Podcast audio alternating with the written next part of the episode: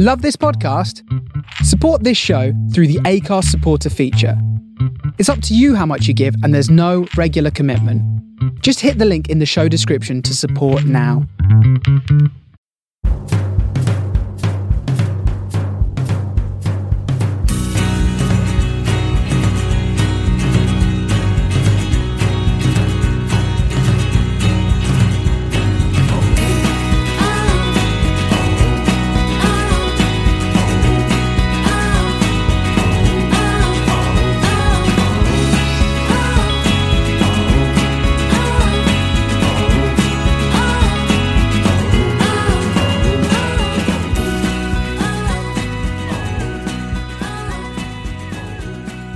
Good morning, afternoon, evening, whenever you choose to listen to this. Welcome to 11 Pieces of Me, a show where we have a guest come on to create a team.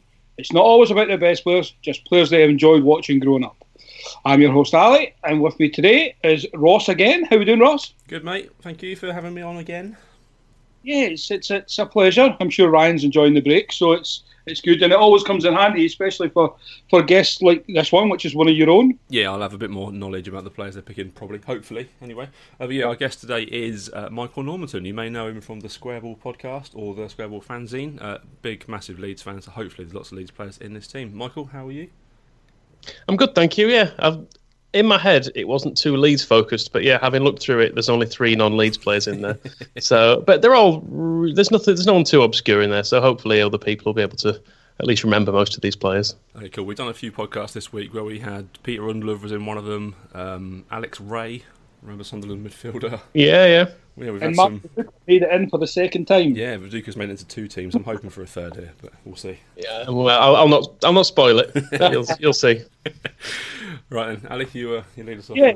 So, so Michael, what formation did you pick for this? Um, I've gone for a midfield diamond, so I've got like a holding midfielder and then someone playing behind the strikers. So just a a four four two. Uh, yeah, four four two with the with a diamond in the middle, just because I didn't want any, I didn't have any particular wingers that I wanted in there, so I've gone for more central players who can play wide if they need to. Nice. Right, let's start off with the goalkeeper then. Um, it's Nigel Martyn. He's my goalkeeper. Course. It's, a very obvious choice for any Leeds fans. He's, I mean, I'm my era of watching Leeds, John Lukic was in to begin with. Yeah. Um, and I'm told he was good before I started watching him, but it was it was after they brought in the back pass rule, and he was basically just all over the place. And like by the time I started watching games, I wanted Mark Beeney in the team instead of him, just because I really felt like he cost us loads and loads of goals. And then I'm I kind of struggle to square that with when you read older stuff and everyone's saying what this you know brilliant keeper he is. He should be in the England team and stuff. Whereas yeah. the one I wanted was someone I basically just wanted out straight away. The guy who was punching balls into his net against Rangers. Yeah, that one, and the one who just like when you when you consider the way we play now with playing out from the back and stuff, trying to imagine Lukic grasping that would just be like absolutely terrifying. Like he, even when people used to throw the ball to him and he could pick it up, he used to look he used to look terrified. Yeah. So then we got Nigel Martyn in, who was he came in in quite a well, probably the least entertaining season I've ever witnessed, which is the George Graham every game nil nil season. Yeah. But the reason there were so many nil nils in that season was because of Nigel Martyn. Basically, we should have, by rights, probably lost five or six of those nil nils by one or two nil. But yeah. Nigel Martyn used to constantly keep us in games. Um, apart from anything else, he's just got, I don't know, he's got the sort of temperament I like in a goalkeeper because he's just, he always seemed very calm but then you get little glimpses of him being having a bit of that goalkeeper psychotic edge to him, and like like he knows he could beat you up if he needed to, but he doesn't want to, and he's not gonna because he's because he's a nice fella, and it's not his it's not his game. But if you, if someone took a swing at him, you know he'd be able to absolutely flatten him. So I like it. I like it. He's got that, and he's got a haircut that says I don't give a shit as well. He just had that that crap fringe, which was always good.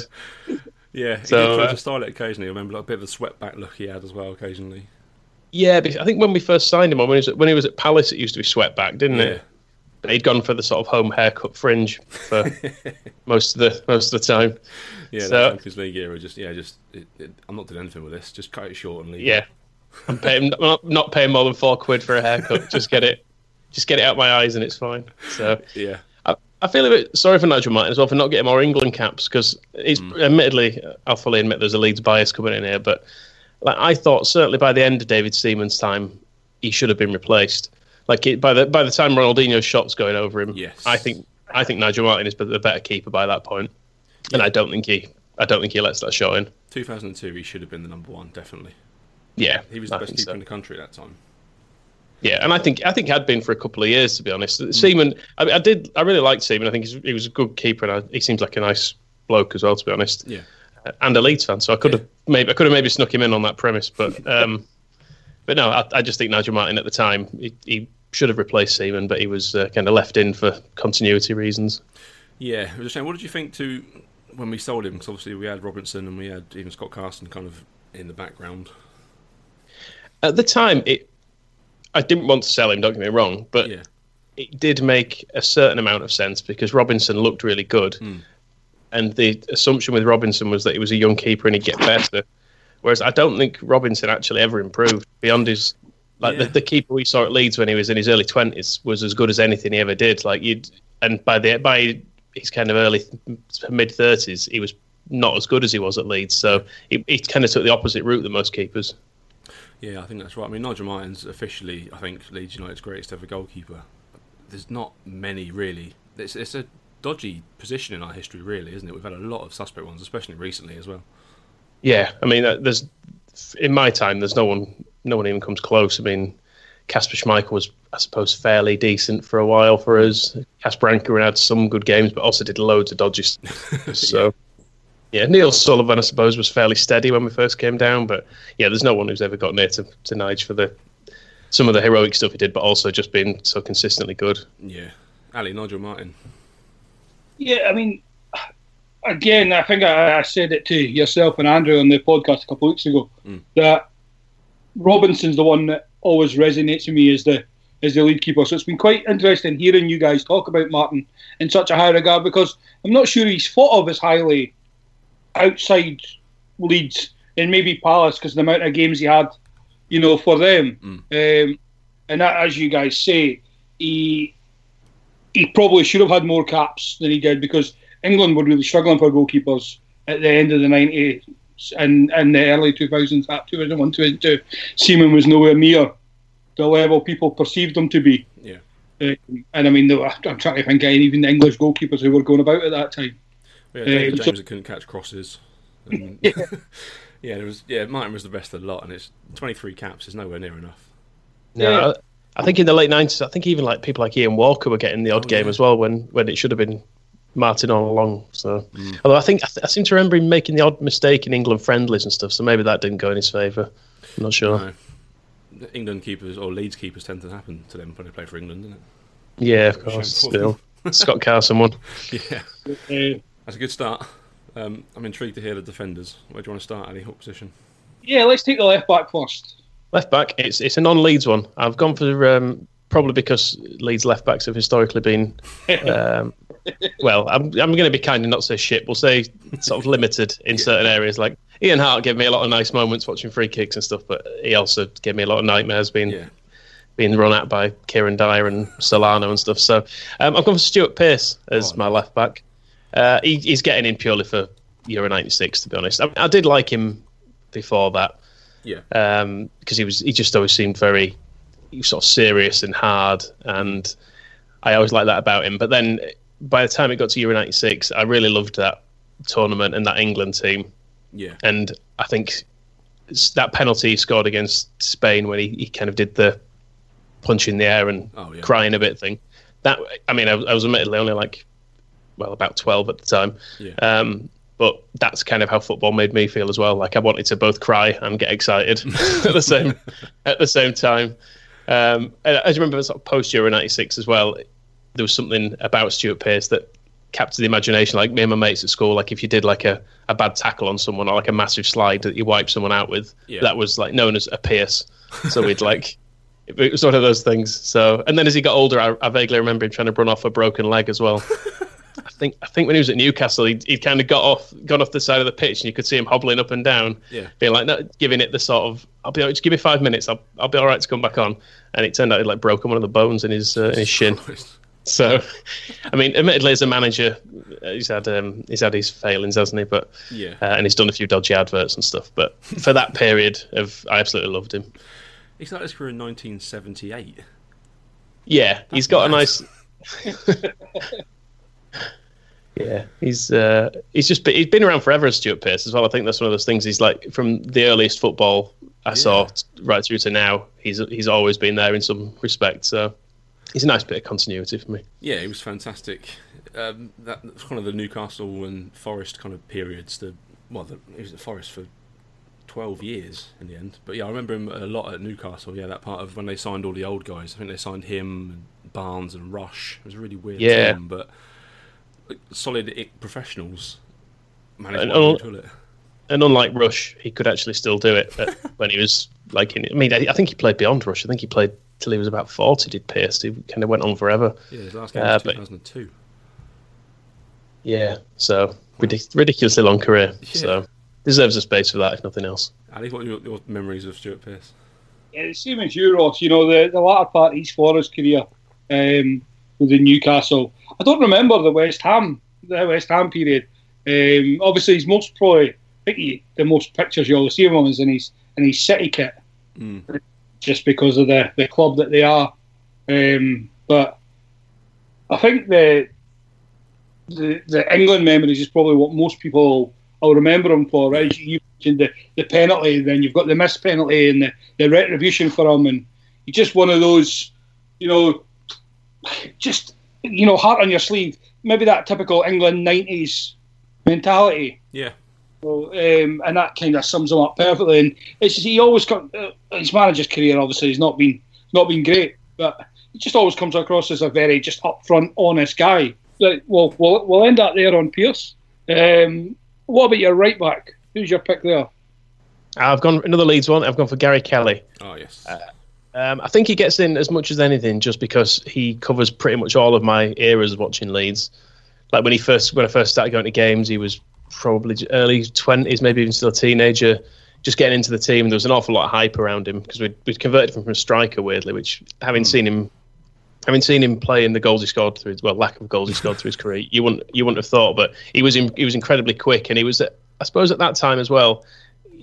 The overlapping fast fullback was a, a, had a bit of a novelty value to it. Like a lot of fullbacks just ran up to the halfway line and and just hit the channels. So having someone who was a bit more exciting than that was was really good. Yeah. As he got older, he, he had his injuries caught up with him a bit, and he became a little bit slower. But he was he was part of some really good nineties when sort of Brian Deane, Yeboah, Rod Wallace sort of era. That you know we got into Europe a couple of times, so he was always part of that. And then he was still there through the Champions League era, although Mills was kind of in and out of the team uh, with him sometimes. Uh, just actually on the George Graham era, he, he, used to play him as a right winger, or sometimes did George Graham because he used to like he used to like two banks of four, as in two complete two complete defenses, one in front of the other. Football, wasn't it? Yeah, he used to play Gunnar Halle and Gary Kelly on the right together, and then uh, Lucas Radebe in central midfield, and it was it was bloody awful to watch.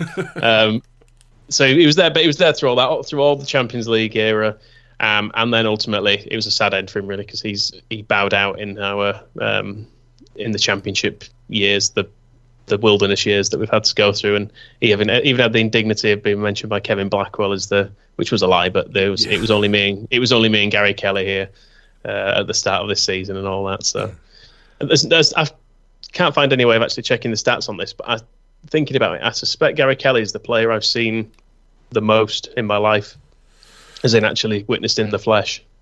Yeah, it must be. Came into the team properly 93 94 and was there bar one season until 06 07. Yeah, so I can't think of anyone else hmm. that I would have seen even even close to this much. So he gets in for that. I forgot he played almost well two and a half full seasons in the championship. I thought kind of that first year was the end of it, but play the whole second season. I thought we'd kind of transition to Frazer Richardson by that time.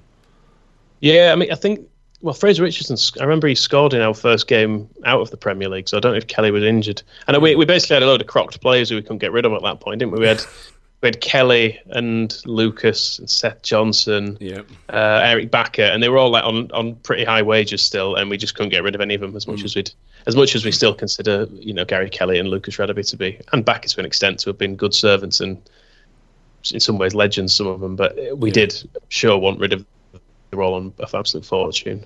I suppose that second season of the championship was when he scored that goal against Wigan in the FA Cup. It, yeah, it will have been. yeah, I was. Um, yeah, I guess it will have been. I, I, watched that in a pub in I was living down in Oxford at the time, watching it in a pub in Kidlington with one of the one of the Leeds fans. I think we're the only people in the whole pub watching this watching this game on a telly in the corner. And we both like started legging it around the pub as I hit the net. It was it was such a rare moment, but I suppose given it's down there, weren't many Leeds fans around. So No, uh, well, I, d- I don't think any Wigan fans live outside of Wigan, do they? So, Not many live in Wigan either. so yeah, that, got some good some good memories of Gary Kelly. Yeah, he was the right back. For, he was my lead right back. Really, I, I never really took to Danny Mills. He was he was a fine player, but yeah, I, I've always wanted Kelly to be there more than Mills. Yeah, I think until probably Luke Ayling, Yeah, he's probably been, been my favourite Leeds right back. I would say.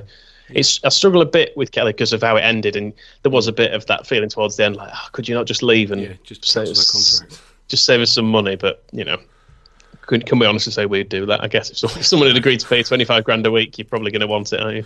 Yeah, to the very bitter end. Ali, what do you remember of uh, Gary Kelly?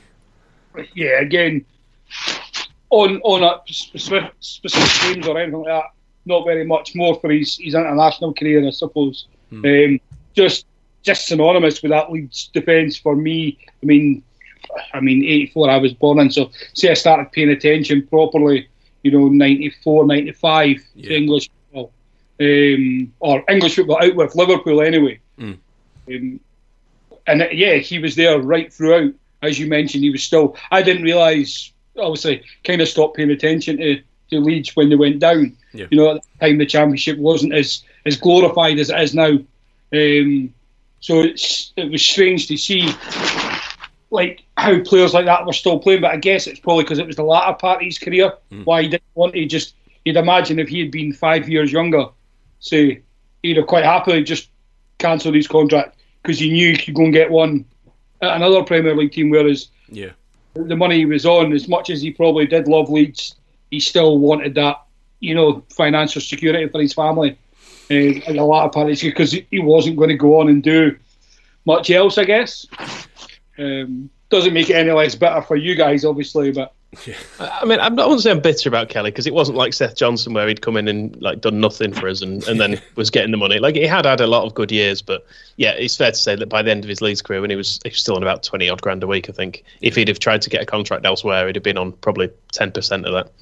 Yeah, definitely. He was he was only 32 when he retired, but he had so many injuries that kind of just niggled him. Was it a season with shin splints where he missed the whole year?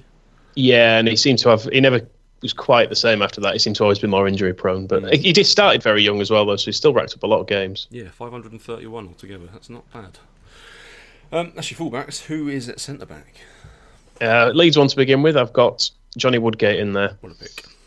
um, just for being probably I mean to this day in any level I've seen I think the best teenage centre back mm-hmm. I, I- it was unbelievable I think that he came in and did as well as he did because I think as a youngster to come in at fullback or on a wing or maybe even up front or something Yeah. I think you can you can hide and you can get away with your mistakes to a certain extent. Centre back is so unforgiving, mm. and you know you're going to be up against some really tough competitors. Like in that in Woodgate's area, he'll have been up against people like Alan Shearer who were Yeah, absolutely absolutely awful to play against. And somehow he never made it look like it was a problem for him. Like he's to watch him play, you would have guessed he'd probably had 100, 200 Premier League games behind him when he came into the team. Yeah. He's just so calm on the ball as well. Like, and his his reading of the game was incredible. Like, he knew exactly when to step out and, and pick up a ball to intercept it and stuff. He was quite comfortable with it. His feet, again, at a time when it was it was sort of coming in around this point, but at Leeds certainly we'd been used to defenders like before uh, who were like people like Paul Beesley who were like very much in the just get it away yeah. mold. So to have someone that young coming in and looking like the you know such a classy defender was just amazing. He, he didn't have any loan spells anywhere. He just went youth team Premier League, no problem at yeah. all. Champions League. Yeah, just took the, took all those steps completely in his stride, and, and that he was part of obviously that you know that Leeds team as well. With we had all the young players in Smith and Robinson and McPhail. And, I mean, Harry Kewell probably needs to be in as well. He would have. I mean, I'll just say now he would had he left Leeds in good on good terms, he probably would have been in this team because he was absolutely amazing. Um, but unfortunately, he's uh, he's dead to me now, which is a shame for two reasons, both of the way left and uh, obviously the Galatasaray stuff as well. Yeah. So, um, I mean, it, Woodgate's another one, I suppose, that I feel should have probably got more England caps at the time, and if he'd got if he'd had a different group of mates, probably would have done yeah. as well. I think he's the stuff around the the trial and stuff that that all did seem to knock him back, whereas Bowyer was thriving under it. Mm. It did seem to knock Woodgate, and I don't know whether his injuries were related to his lifestyle as well. And obviously, he was was going out a lot and stuff. It's whether if he'd looked after himself better, he would have not had those injuries and had a, a better career. I mean, I say that as someone who's played for a lot of great teams. Well, I mean, he, not admittedly not very successfully, but Real Madrid don't tend to sign players who are no good, do they? So, and still had loads of good games at, at Spurs and at Newcastle. So, mm. to say he's um, he was a lost talent is not quite true, but he wasn't. He didn't go on to be as good as I thought he would be. I thought he'd be our centre back for ten or fifteen years and get hundred odd England caps, which didn't quite work out for him or us, sadly. No, not annoyingly, when he got sold, that was so sad. The day he got sold, I kind of yeah, yeah. I was very much in the same mindset as Terry Venables. Like, what, what's the point of this, really? Yeah, that was a. Sold. yeah, he's the one that been he'd been told wouldn't be sold as well, wasn't he? And then it was the big money came in. He was like, ah, yeah. Turns out, turns out he is being sold. Sorry about that. Million as well. Yeah. Which, he got eight England caps in the end, but he should have had so many more. And it's a shame we never really got to see him properly alongside Rio because those two together were just they were unbeatable. They were just fantastic. Yeah. Rio Ferdinand, another one that he could well have been in this team because he was he was brilliant for the short time we had him. Yeah. And I remember him going off to the World Cup in 2002, and he looked incredibly good there as well. And mm. In fairness, almost too good because there was that feeling of like that's going to be yeah. that is going to be him gone. His price raking up every day. Yeah. Um, yeah, we had a Newcastle fan on the other day doing this as well, and he picked Jonathan Woodgate, and he also said he's the best centre back he's ever seen to play for his club, and and he's seen Titus Bramble. and and Jean-Alain Boumsong. Exactly. He's got some uh, luminaries up there with him, but yeah, Woodgate. I think he's just loved wherever he went. Borough fans love him. I'm sure Spurs fans love him as well. And Madrid fans, maybe not for his debut aside, but yeah, his, his, his, other games there he was pretty good. So Ali, you must as well, Woody. Yeah, I, I, I, said it to Dave. I think this is a player who would have benefited being born 10, 15 years later mm. um, with sports science coming in there. Might have helped, you know, manage the injuries better. Again, as as uh, Michael said about, you know, he's he's off field antics. Mm-hmm. Sometimes don't help a player, you know, if you're not looking after yourself. And that's where the, the, the, the injuries come from, even if it's just niggles that can then progress. But he's talked about on the stages of, of, of Ferdinand still, even with a lack of games, you know, very much like Ledley King esque. Um, just that if you could ju- have him not train and just play, he was that Chelsea teams. Mm-hmm. Um, easily one of the best best centre backs I've seen uh, at that time. I mean, we we always talk about like the Italian defenders, when we've got guests on, because they seem to be the most fit. And, and uh, Woodgate's definitely should be considered among some of them. Just that calmness on the ball, that uh, just didn't make a mistake. You know, as you say, I mean, get, forgetting the, the Real Madrid debut, how many bad games can you say you've seen Woodgate have? Yeah. Yeah, he was always just so consistently good. And I suppose on the Madrid thing as well, like it's I guess it, his time at Leeds was characterised by immaturity in a lot of ways, like the inter, not on the pitch but the off pitch stuff. But whereas I feel like getting the move to Madrid, he did grow up a little bit, and it, like he actually did make the effort to learn Spanish, which a lot of players have gone over there and not done, like Gareth Bale and Michael Owen. I don't speak any at all really, despite no. having been there for longer.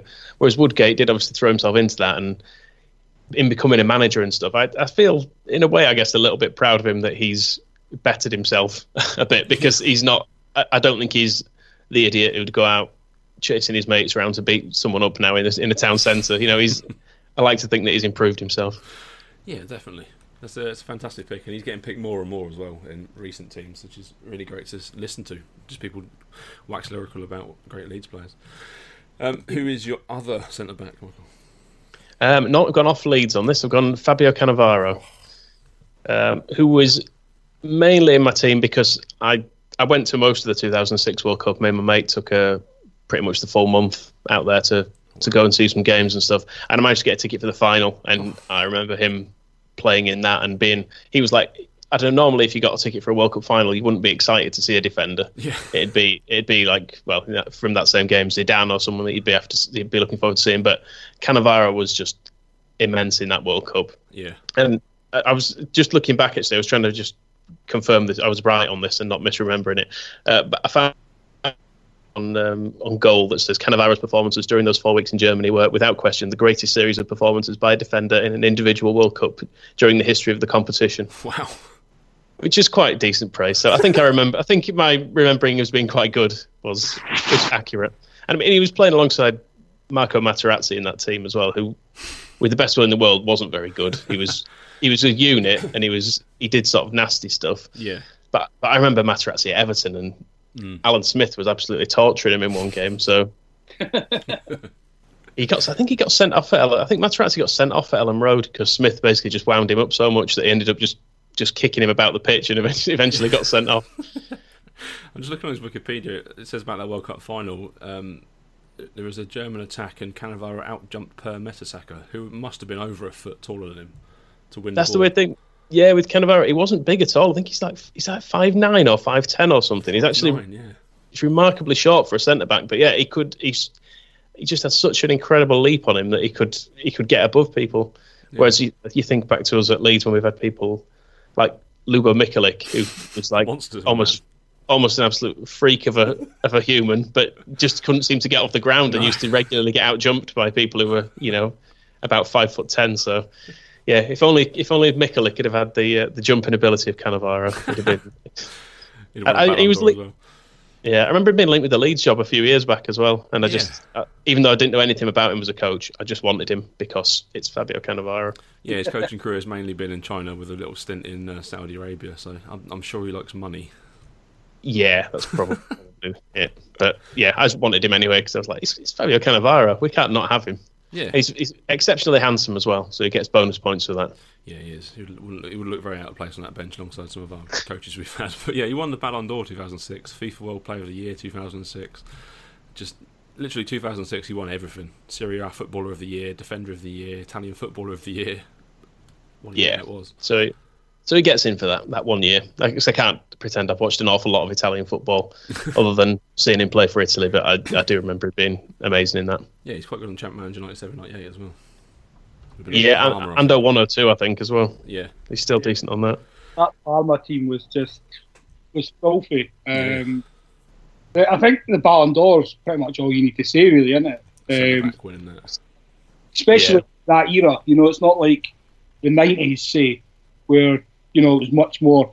Obviously, the attacking side had much come into the game in the early early noughties, and um, Cannavaro dominated everywhere. I mean, as you say, Ross, that 2006 even got his move to Real Madrid, which is the pinnacle, really, in that of a player in that era. That's the team you wanted to go to. Pardon me. Um, I can't believe that he's not been picked more in this. Um, he's only been picked once before, Ross. Do you know who it was? That was me, wasn't it? It was indeed. I had him and Woodgate together as well. What a partnership those two would be. Nice. yeah, not many goals going past them, but No, yeah. I, I mean, I, I remember Parma days, the Juventus. I don't remember the latter Juventus stage when he left Madrid, but the when he watching him at Parma and then watching him at Real Madrid, Mm. it was just levels above anybody. That was about, and, and as you say, he's five foot nine, so he should never be above anyone. I remember his reading of the game and stuff, a bit like I was talking about with Woodgate as well. Like his reading of the game of knowing when to to leave his man and go for the interception and stuff was just always seemed absolutely perfect. Like he would. I, th- I think of him as a well, the defender who didn't have to go to ground very much because he was just he was just well positioned all the time. Yeah, just stick a little foot in and just knock it away. Yeah, Fantastic. That's a very, very solid defence. I'm intrigued to see who the defensive midfielder is. I've got an, an idea who it might be. who do you think it is? Will it be a man that doesn't really like football? It's no, actually, it's Oh. not. He he was nearly in. I've gone for Kalvin Phillips. Ah, well, he's, Put him in there. he's not retired, unfortunately.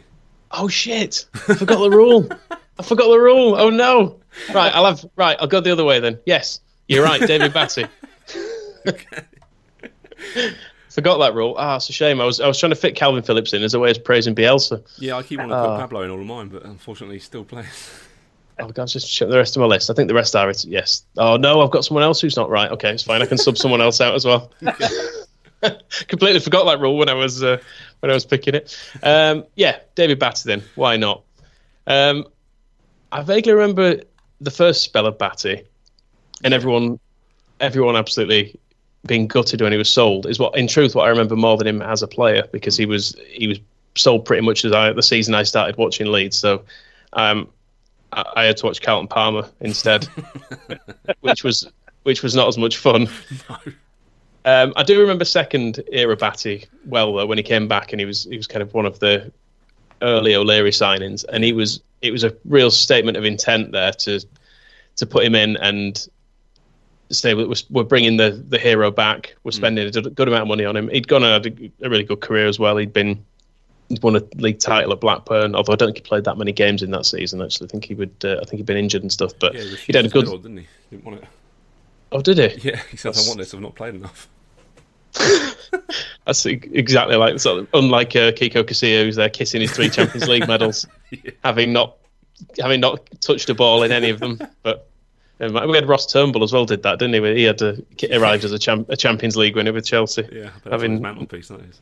Yeah, I mean, I'd, I'd take it as well in fairness, but uh, you've got to, haven't you? If you don't get off one of those too often, so no.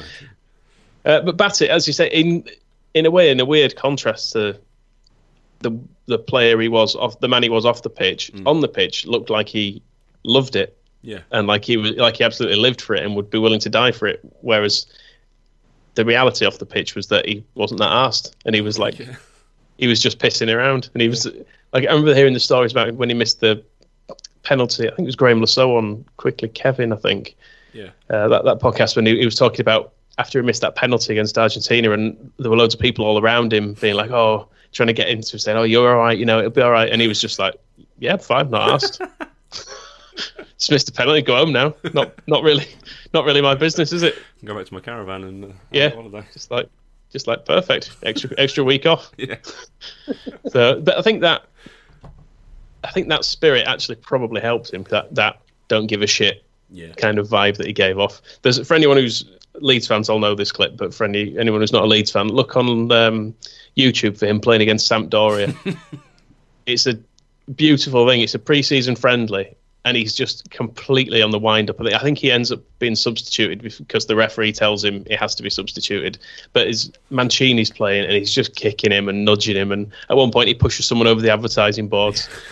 And you do see him do a little wink at, I think it's at Gary McAllister at one point. He, he yeah. sort of does a little, like you can tell he's just absolutely loving it, and it's completely meaningless game that he's just decided to wind him up in. Yeah. But it's uh, it's a an act of absolute beauty. He deserves it to get in the team for that reason alone. To be honest, someone did a deep dive on that. I think I sent that to you, Ali, before on maybe Leeds Live that they've gone in depth and like broken down the clip, clip by clip and what Batty was doing and how much he was getting on Mancini's nerves, and it's it's just it's a thing of beauty. Yeah, I mean it'd be one thing if it was in a competitive match, but at pre-season friendlies, they'd never have anything in them, do they? Like this, and it's just he just can't help himself, and it's like he's almost relishing the fact that it's so meaningless mm. that he's going to get away with this stuff a bit more because he's like, you can't get sent off in a pre-season friendly. I can do what I want here. and on it, there's no like, it's not generally awful tackles or anything. He's just winding him up. Yeah. But it's uh, it's beautiful, and I enjoy. I always enjoyed seeing him in the England team as well. Just yeah. it was uh, good to have a Leeds representative in there. Leeds player, yeah, even, yeah. even when Graham Taylor put him at right back. Yeah, odd one that one. Uh, Ali, how much of David Batty do you remember? Yeah, I mean, I mean, it's just uh, as we said with Andrew. Um, I, I remember the Blackburn spell well. Uh, obviously, we've been Dalglish been in charge. Uh, obviously, took notice of them quite a lot, and and I probably remember his, his second spell at Leeds, just yeah. because obviously you're then more into more into football. Um, I didn't know the stuff about him not enjoying football, sort of thing. Mm. Uh, as as you say, you wouldn't have, you couldn't tell when he was playing. You know, it was just he, he seemed fully committed in everything he did. Um, I always thought he was quite pivotal in that Blackburn league winning season. Um, but obviously, if he's missed more games than I remember, it's just the games I seen him in. Uh, he was so crucial in. But I always thought he was quite pivotal in that midfield where. Uh, do, Him and Tim Sherwood, I think, wasn't it? Midfield. Wow. Um, which, yeah, I mean, Tim Sherwood's won a Premier League trophy. Just like how important Batty would have to be in, in, that midfield. But I mean, yeah, he won the league with Leeds, um, and then went to, to Blackburn, won it there. It's, I think, as we said before, there can't be too many too many English players that can say that they've won it with two different clubs. Yeah. My mate actually bought a, uh, a lead shirt, the green and blue stripe with Batty on the back. I think that was the season he was sold. And he was he had Batty four on the back, and literally the next day Batty was sold. And he's like, oh, what am I going to do with this? So he gave it to me. I took it. I'll wear it. I don't mind. Yeah, nice. I'll wear that all day. That's not a problem. I've got. I've, I remember I've got the I've got a Kewell shirt which Yeah. I can't wear anymore, and I I had um, admittedly I would wear this one again now, but I I think it was the summer we sold him as well. I got a Hasselbaink nine on my shirt, Yeah. and then he then he left to go to Atletico Madrid, so that, that ruined that, and I couldn't wear that. I remember wearing that to a game with uh, I printed out a big pound sign and stuck it over his number as like a little as a little joke to myself. So Nice. Get some use out of it. Oh, exactly. Not That's the thing. Expensive, do aren't they? Those football kits. It's like birthday, birthday and Christmas presents. Those. So Yeah. gotta make the most of them. for a sixth birthday. Thirty quid. yeah, excessive. Scandalous it is for a kid's shirt. Um, I'm intrigued to hear where the midfield goes from here. Then. Um, I've I've chosen both my central midfielders well because it's a, a midfield diamond. So I've chosen players who can go wide and pull inside. Okay. So um, first one on the right hand side of it, I've got Lee Bowyer. Nice. Uh, I don't know if he's uh, made it into anyone else's Leeds teams here. Uh, just uh, LUFC stats, Andrew. Okay. Yeah.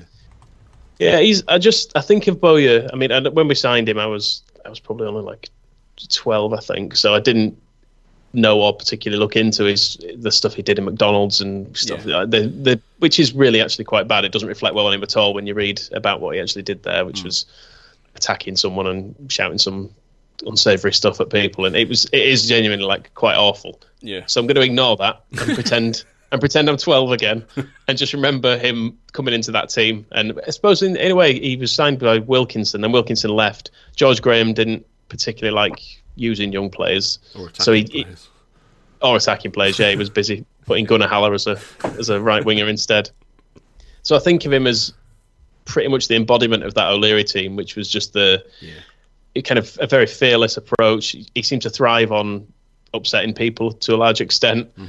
Um, and he gets in there for for moments, I suppose. Like the the first massive comeback game I ever remember being at was Leeds four Derby three when we, we, we were three down after about half an hour, and it was Bowyer who smashed one in the 90th minute. Yeah. Um, it was a real typical Bowyer goal as well. Like he was, I feel like a lot of his goals for Leeds were like this, where he was he was kind of, cause he was always box to box, but running onto a ball, kind of around the edge of the box and just lashing it into the top corner. Yeah. So that was for ages. That was my favourite ever Leeds game because it was.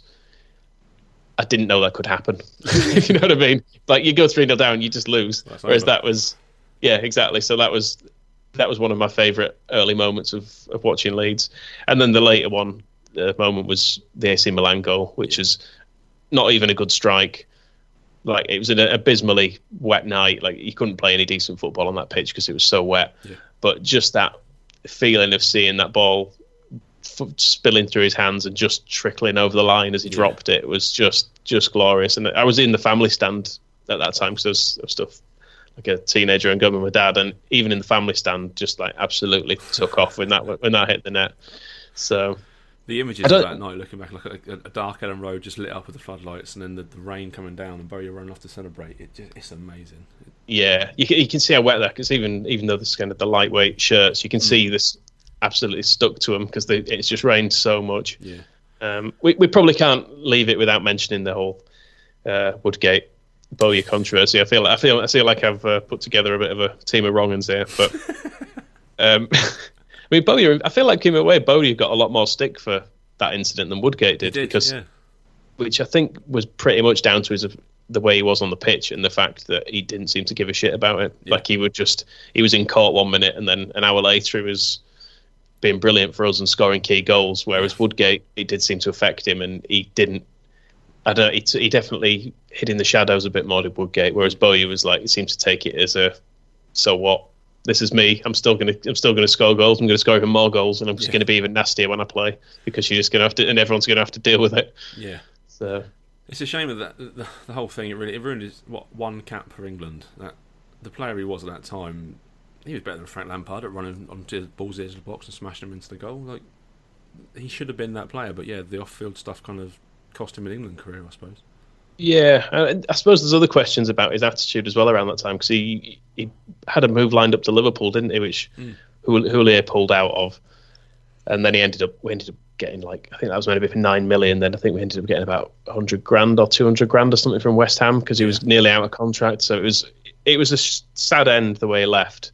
But he's one of those that I think when we look back on him now, we generally have good memories of him, despite the fact it was falling apart. Because in, essentially, the whole club was falling apart then as well. So it's it's harder to blame individuals for thinking, yeah, I don't really fancy this. yeah, no, exactly. Yeah, that's a good pick. Uh, who's your other kind of central slash wide midfielder? Um, I'm going for Gary Speed on the oh, other side of him because I think he again someone who can play play centrally, can play on the left.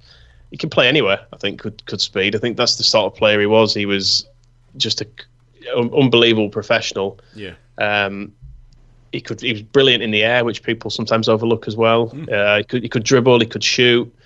You could rely on him to defend a corner.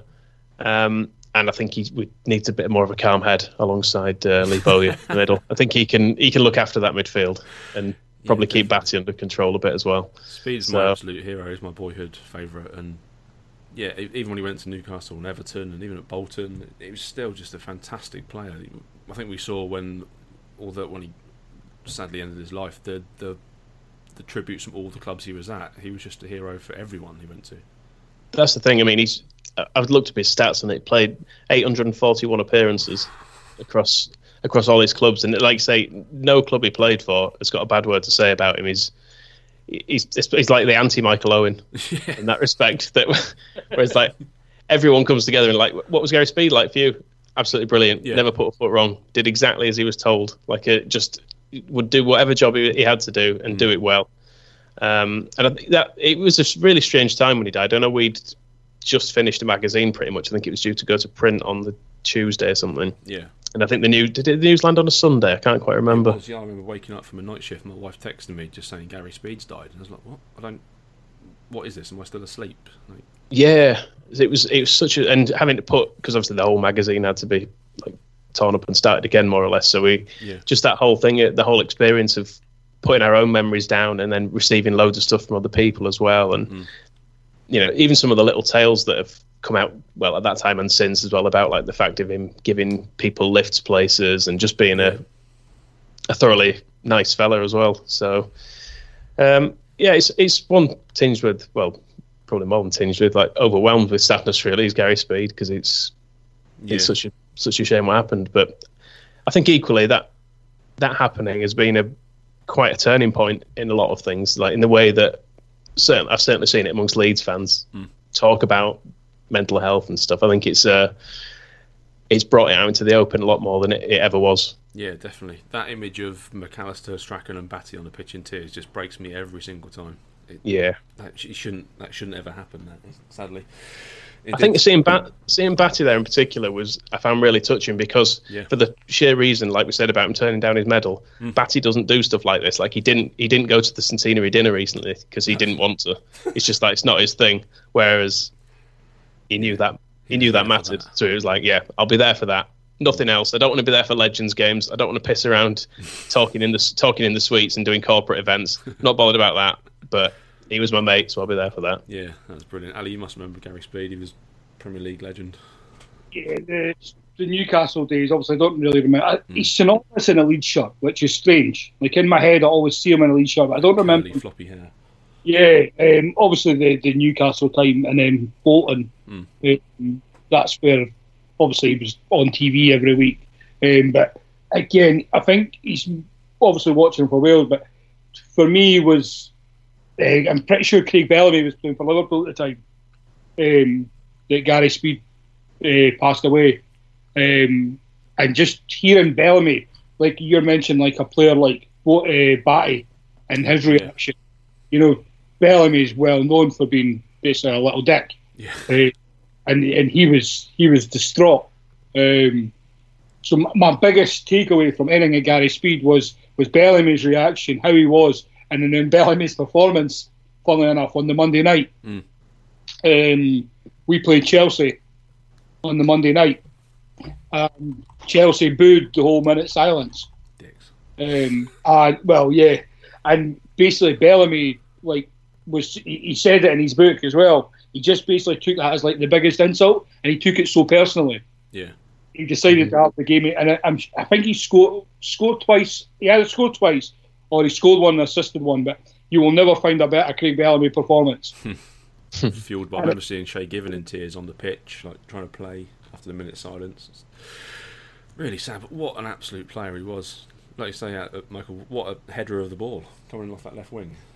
Yeah, and I think just like I don't think we'll see, a, given how squads are rotated these days. Mm. Just I don't think the sheer numbers and the length of career he had will be matched for a long time. There, I think he's he's probably the last of that generation who are going to clock up 800 odd games in their career. I think these days it'll be more common for players to be retiring on 500. Mm, 88 to 2010 playing career. Ridiculous. That's a long time. Wow. Uh, attacking midfield, then I think. Um, I've got Matt Le Tissier in there. Oh, as a as a bit of um, nice. uh, a bit of a left field choice, but yeah, just one of those. I'm going to try and ignore his recent Twitter behaviour where he seems to be posting some slightly uh, off the wall stuff about COVID nineteen. Yeah. Uh, but let's let's talk about him as a, as a footballer instead. Just one of those players that I feel like when I was growing up, I didn't I didn't even have Sky until I was until like the late nineties. So a lot of my football watching was Match of the Day. Mm. And he was just always doing something on Match of the Day was was Southampton. Even if you only got the goals of Southampton. It, was one of the you know one of the lesser games. Yeah. He'd normally be cracking one in from 30 yards on it, and it'd be worth seeing. And he was always in. It seemed like every month, goal of the month, he had one in there. Mm-hmm. So he was one of those players that I just loved watching. And he's the sort of as you when you're young, he's the kind of player that captures your imagination because he he's doing things that you know that no one else is. I think even I think he even had a goal applauded at Elland Road once. I can't quite remember the details of it, but I'm sure I'm sure there was something he once scored against us, either home or away, and the Leeds fans were sort of like, "Oh, okay, that's deep, that's decent, fair enough," which is a very rare thing to happen. Um, I think as well from that era, like he's the fact he stayed with Southampton, I, I, quite like as well. Which I mean, you could say it's a lack of ambition on his part or whatever, but yeah. you know, having seen throughout his career, having seen people like Hasselbaink and um, Kewell and people like that jumping ship, to have someone like Le Tissier just goes, you know what, I'm happy here. Yeah. This is this is what I'm going to do. It might have been because if he'd gone elsewhere, they'd have made him run and do some of the nastier stuff. And I think he quite enjoyed just picking up a decent salary while being able to do exactly what he wanted. But I mean, he kept that Southampton team in the Premier League for years as well because they were always terrible. And yeah. Until I think they had a, they had a couple of all right seasons where they got like Pahars and um, who was the other striker they got? Uh, the Norwegian fellow who was. Østenstad, yeah, they had, they had a few in there who were all right, but like I remember that Southampton team just generally being full of terrible players yeah. plus Matt Le Tissier.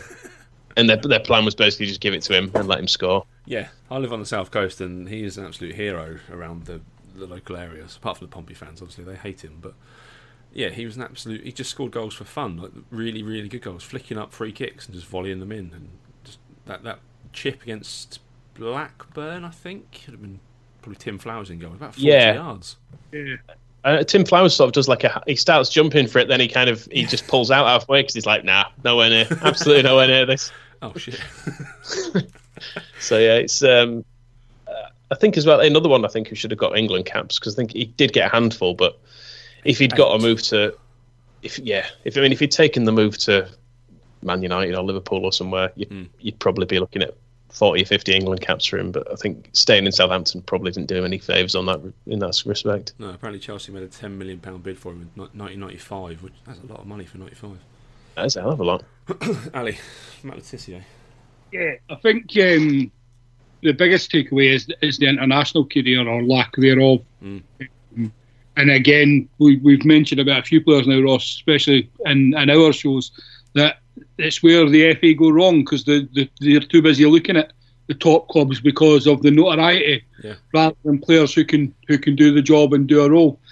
Matt Le Tissier was you, it about a lot of players, but he was like that Rolls Royce player. Mm. He's a player you build a team around. You don't worry about the running and the tackling and stuff like that. If you've got a player with the ability that Le Tissier has, just build the team around it and let him stick to his strengths, hide the weaknesses as such. I mean, the penalty record's ridiculous. The the yeah. goal you say regular and goal of the month, goal of the season um, competitions. The, that chip was outrageous. I, I, would have rather you not mentioned who the goalkeeper was because it kind of takes credibility away from the goal.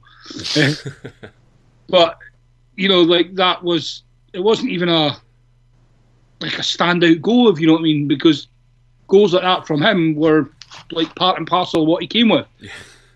If if any other midfielder or even attacker scores that goal, you know, you you can understand why you would wax lyrical for years, but yeah. because once he done it, you're like, I'll probably do it again in a couple of weeks. Don't worry about it. Yeah, just a standard Le Tissier goal. Yeah, um, definitely player that was kind of built for that FIFA generation. You know, as you mentioned, like the flick up free kick and mm. Just shooting from whenever he got the ball. He, he, he was kind of like the first of that. You know, just didn't run very much. Just give him the ball and just let him do the rest. Yeah, that's the midfield. Done. Yeah. It's combative with a lot of uh, guile and then the skill from Matt I'm intrigued yeah. to hear these strikers. Um, I've gone for speaking of the spectacular goals. It's uh, someone who's probably made it into Leeds teams before. Tony Yeboah gets in there for. Uh, as I mentioned, my my first strikers at Leeds were Rod Wallace and Brian Deane, who I got a lot of time for. Still, really like watching both of them play. I think people used to give Deane a bit of stick because they didn't used to think he scored as many as maybe he should. Because I think he, he, scored a lot more at Sheffield United because yeah. they, but they, you know, they had a different style of play, and maybe played to his strengths a bit more. But so I did like both of them, but then this guy arrived and it was just like nothing I'd ever seen before. And at, at, the time, I was again, I suppose it's those childhood memories you have of football. It's uh, in a way a lot more simplistic than than they are now. Like you, I think you tend to probably see a, a, bit more depth in players and maybe judge what they do off the ball and stuff a bit more. But yeah, like Tony Yeboah just turning up and scoring goal after goal, and I think he's known for his the big goals like the Liverpool one and the the Wimbledon one where he's absolutely twatting it in from 25 yards at 100 miles an hour. Yeah. But if you look if you look through his other goals as well, he could do absolutely everything. Like he he did that's not all he was. Like he could dink it over keepers when he was one on one. He could go around players. He could he could know he knew when to side foot it in as well if that was the best finish. He, he had a really good leap on him as well. Again for someone who wasn't that big, was actually pretty strong in the air as well. So he was a complete striker and he didn't score that many goals for Leeds. Look, there's only 32 goals for us because he wasn't here for very long. But the period he was and the goals he scored in there were just absolutely unbelievable. So yeah. he gets it. He gets in for that alone. And as one of those childhood inspirations, not that you could ever aspire to be anything like Tony Yeboah, but like it's the goals that you try and recreate when you Everyone go to the park with your mates. Exactly. It's uh, and you never do it because realistically you can't hit a ball at you know 100 miles an hour when you're 13. But I mean, as well, both of those goals, the Liverpool one and the Wimbledon one, were both with his weaker foot, which I, ridiculous. I, which is in. I, someone told me that not long. I've only recently learned this. Someone said he was left-footed. I was like, but those goals were with his right foot. They're like, yeah. like, fucking hell. I would like I can I can only I can just about side foot a pass with my left foot. so for, for him to hit, take like to even conceive of volleying a ball with my left foot, I find I find terrifying. Mm. So for him to, for him to be able to take it on his weaker foot like that is just unbelievable. There's a if again for any non-Leeds fans, Leeds fans will know more, but look on YouTube for a video called Tony Yeboah Leeds United, um, all 32 goals because there's there's such a great variety in there. So, I remember one against West Ham. We volleyed it from inside like, almost the 12 yard area and yeah took the roof off the net. I think it, it probably Ludek Miklosko in net, I think, yeah. and it's it's one where he just sort of stands there and sort of shrugs in a kind of like, that's not fair. What am I going to do with that? It's like it's like when you're a kid and the grown up comes and like blasts one at you, and you're like, well, I'm not going to save that, am I? Yeah, Christ.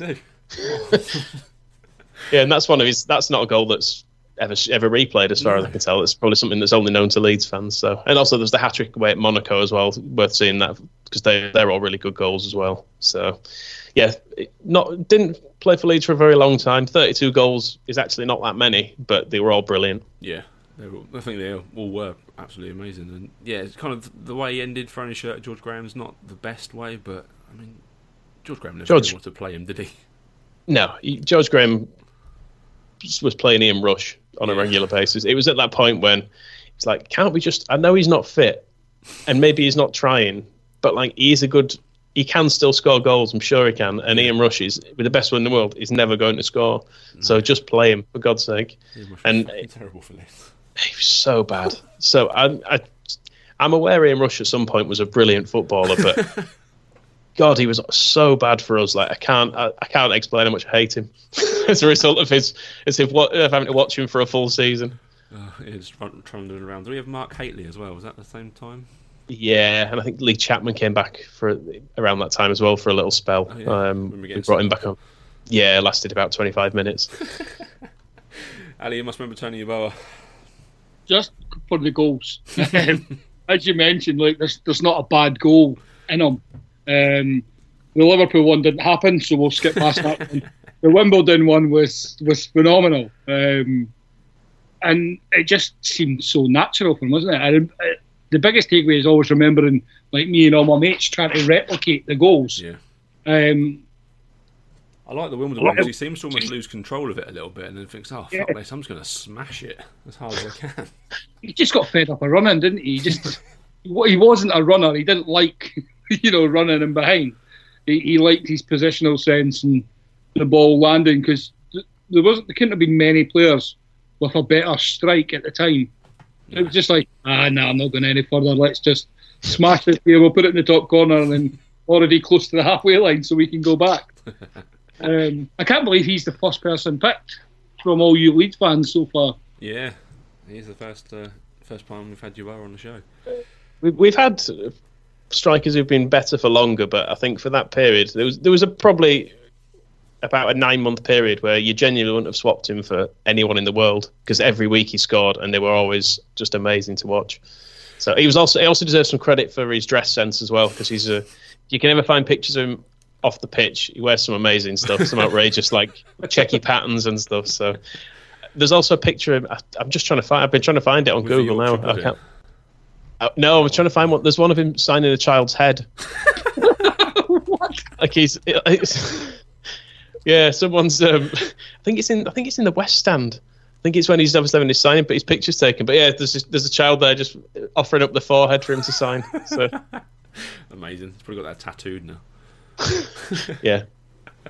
Yeah, what a player! What an absolute striker! I, I was close to picking Yeboah, but I went for Viduka in mine, and people have picked Hasselbaink over Yeboah as well. So mm. there's lots Hasselbaink. Hasselbank was when he came around, he almost felt like we'd got Yeboah back. Yeah, I can hit it in, hard. Yeah, because he had a he had a massive ass and a big shot on him, so it, it kind of it just reminded you of the of those glory days. Yeah. So. Who did, who did you have as your other striker, out of interest? Uh, I had Ronaldo and Del Piero either side of Big Mark Viduka. Wow, that's uh, that's very attacking. yeah. yeah, I went through it. My reaction as well. I um I must admit, when I was putting this together, I struggled to not go full Garth Crooks team of the week and have like Thierry Henry and Ronaldo and uh, Viduka all players. Like, can can Ronaldo do a job at left wing back? Probably trying to squeeze people in. Uh, good enough. They can play anywhere. Yeah, I think I've got. I think I've gone for a team that could actually function just about. Yeah, you got you got a set formation there players that fill roles. Um, you got one more player to finish the first eleven off. Uh, my other striker is Jermaine Beckford. Oh, yes. So thankfully, just recently retired, so he can go in there. Yes. Um, yeah, my days of watching Leeds when we were actually decent, mm. the the downside was always that we never actually did anything. Like we came near to doing stuff. We had good seasons in the league where we finished third and fourth. We had some decent cup runs, like the European runs for the UEFA Cup and the Champions League were both absolutely brilliant. But we never we never actually did anything that I could celebrate properly because it was never like you have completed this bit, so therefore you can have a you can go out and get properly pissed and go crazy about this. And I know it was only League One, so it shouldn't really count. But it's where we were, and we've been stuck there for years.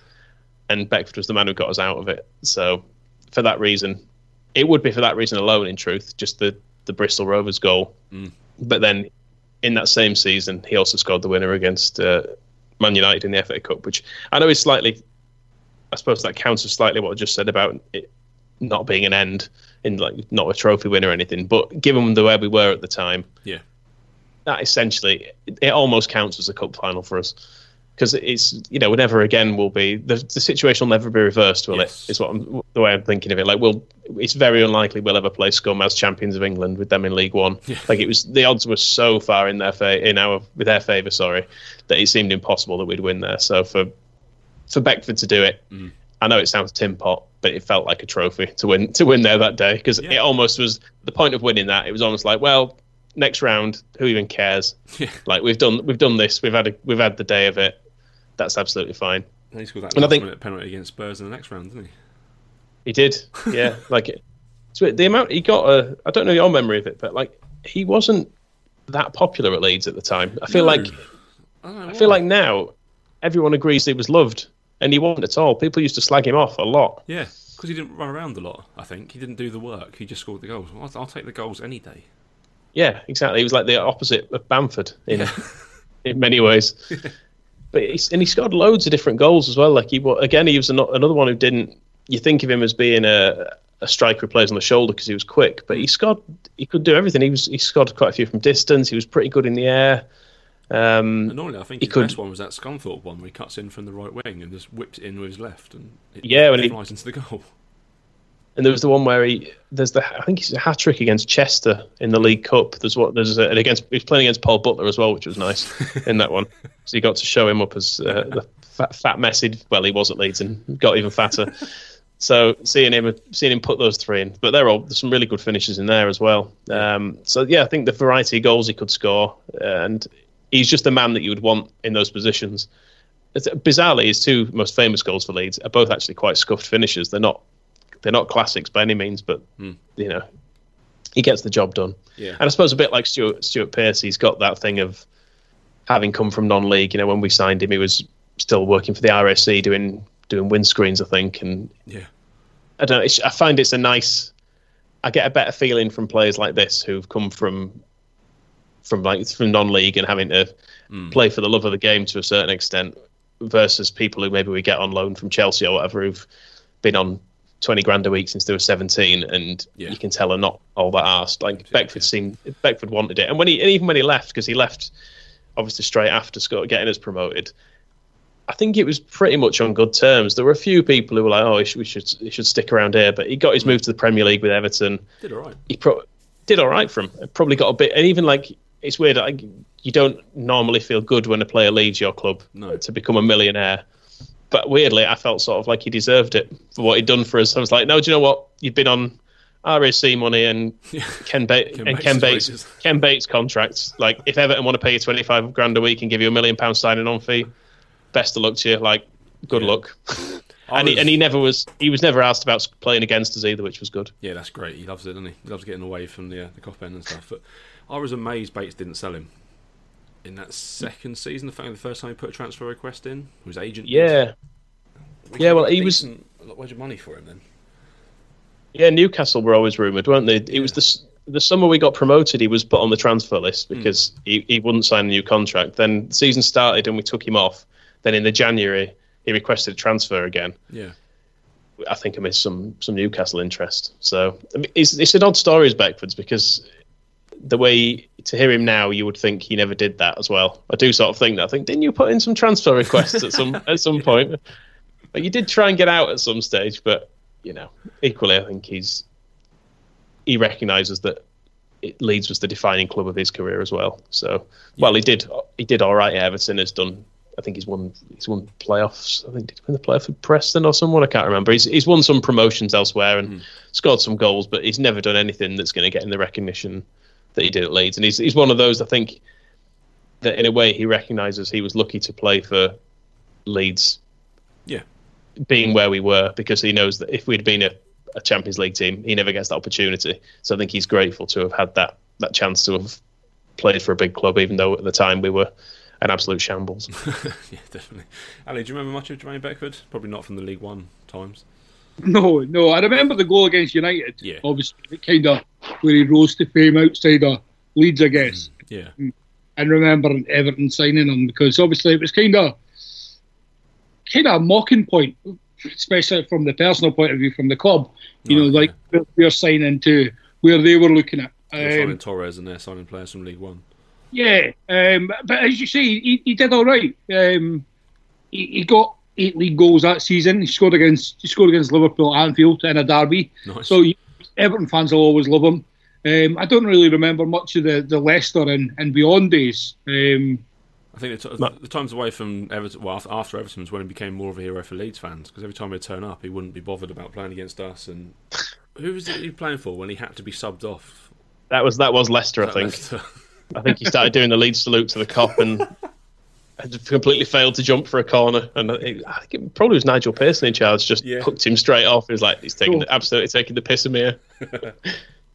Yeah, you've got to appreciate that out of player, don't you? like, Leicester fans won't, but No. That's brilliant. That's that is a really strong team. I like Yeboah and Beckford up front. Maybe not the, the most work rate, but you've got that in midfield. So. Yeah, I'm a bit concerned about Yeboah Beckford and Le Tissier, to be honest. But yeah, you better hope that midfield do a lot of running. Yeah, Speed and Bowyer, you're yeah, picking up their, their, their workload. You find there. Which players just missed out then? Or who makes Uh, the few- bench basically? a few Leeds ones in there. Olivier Dacourt could have been my holding midfielder Oh, uh, equally because I think he was a really classy player. Uh, also from that team, Viduka is probably worth a mention, as you said. Like, didn't again another player who was not completely appreciated at the time because I think people said he was lazy and. Yeah. I think having Alan Smith on the same pitch as him sometimes did make Viduka look lazier because Smith's game was all about charging into corners and stuff. But then Yeah. Smith never had anything like the finesse in front of goal or the, the close first touch and stuff. Because Yeah. Viduka could, for such a, it's a complete cliche, but for such a big fella, he could always find space and he Yeah. didn't do it with pace, but he just had.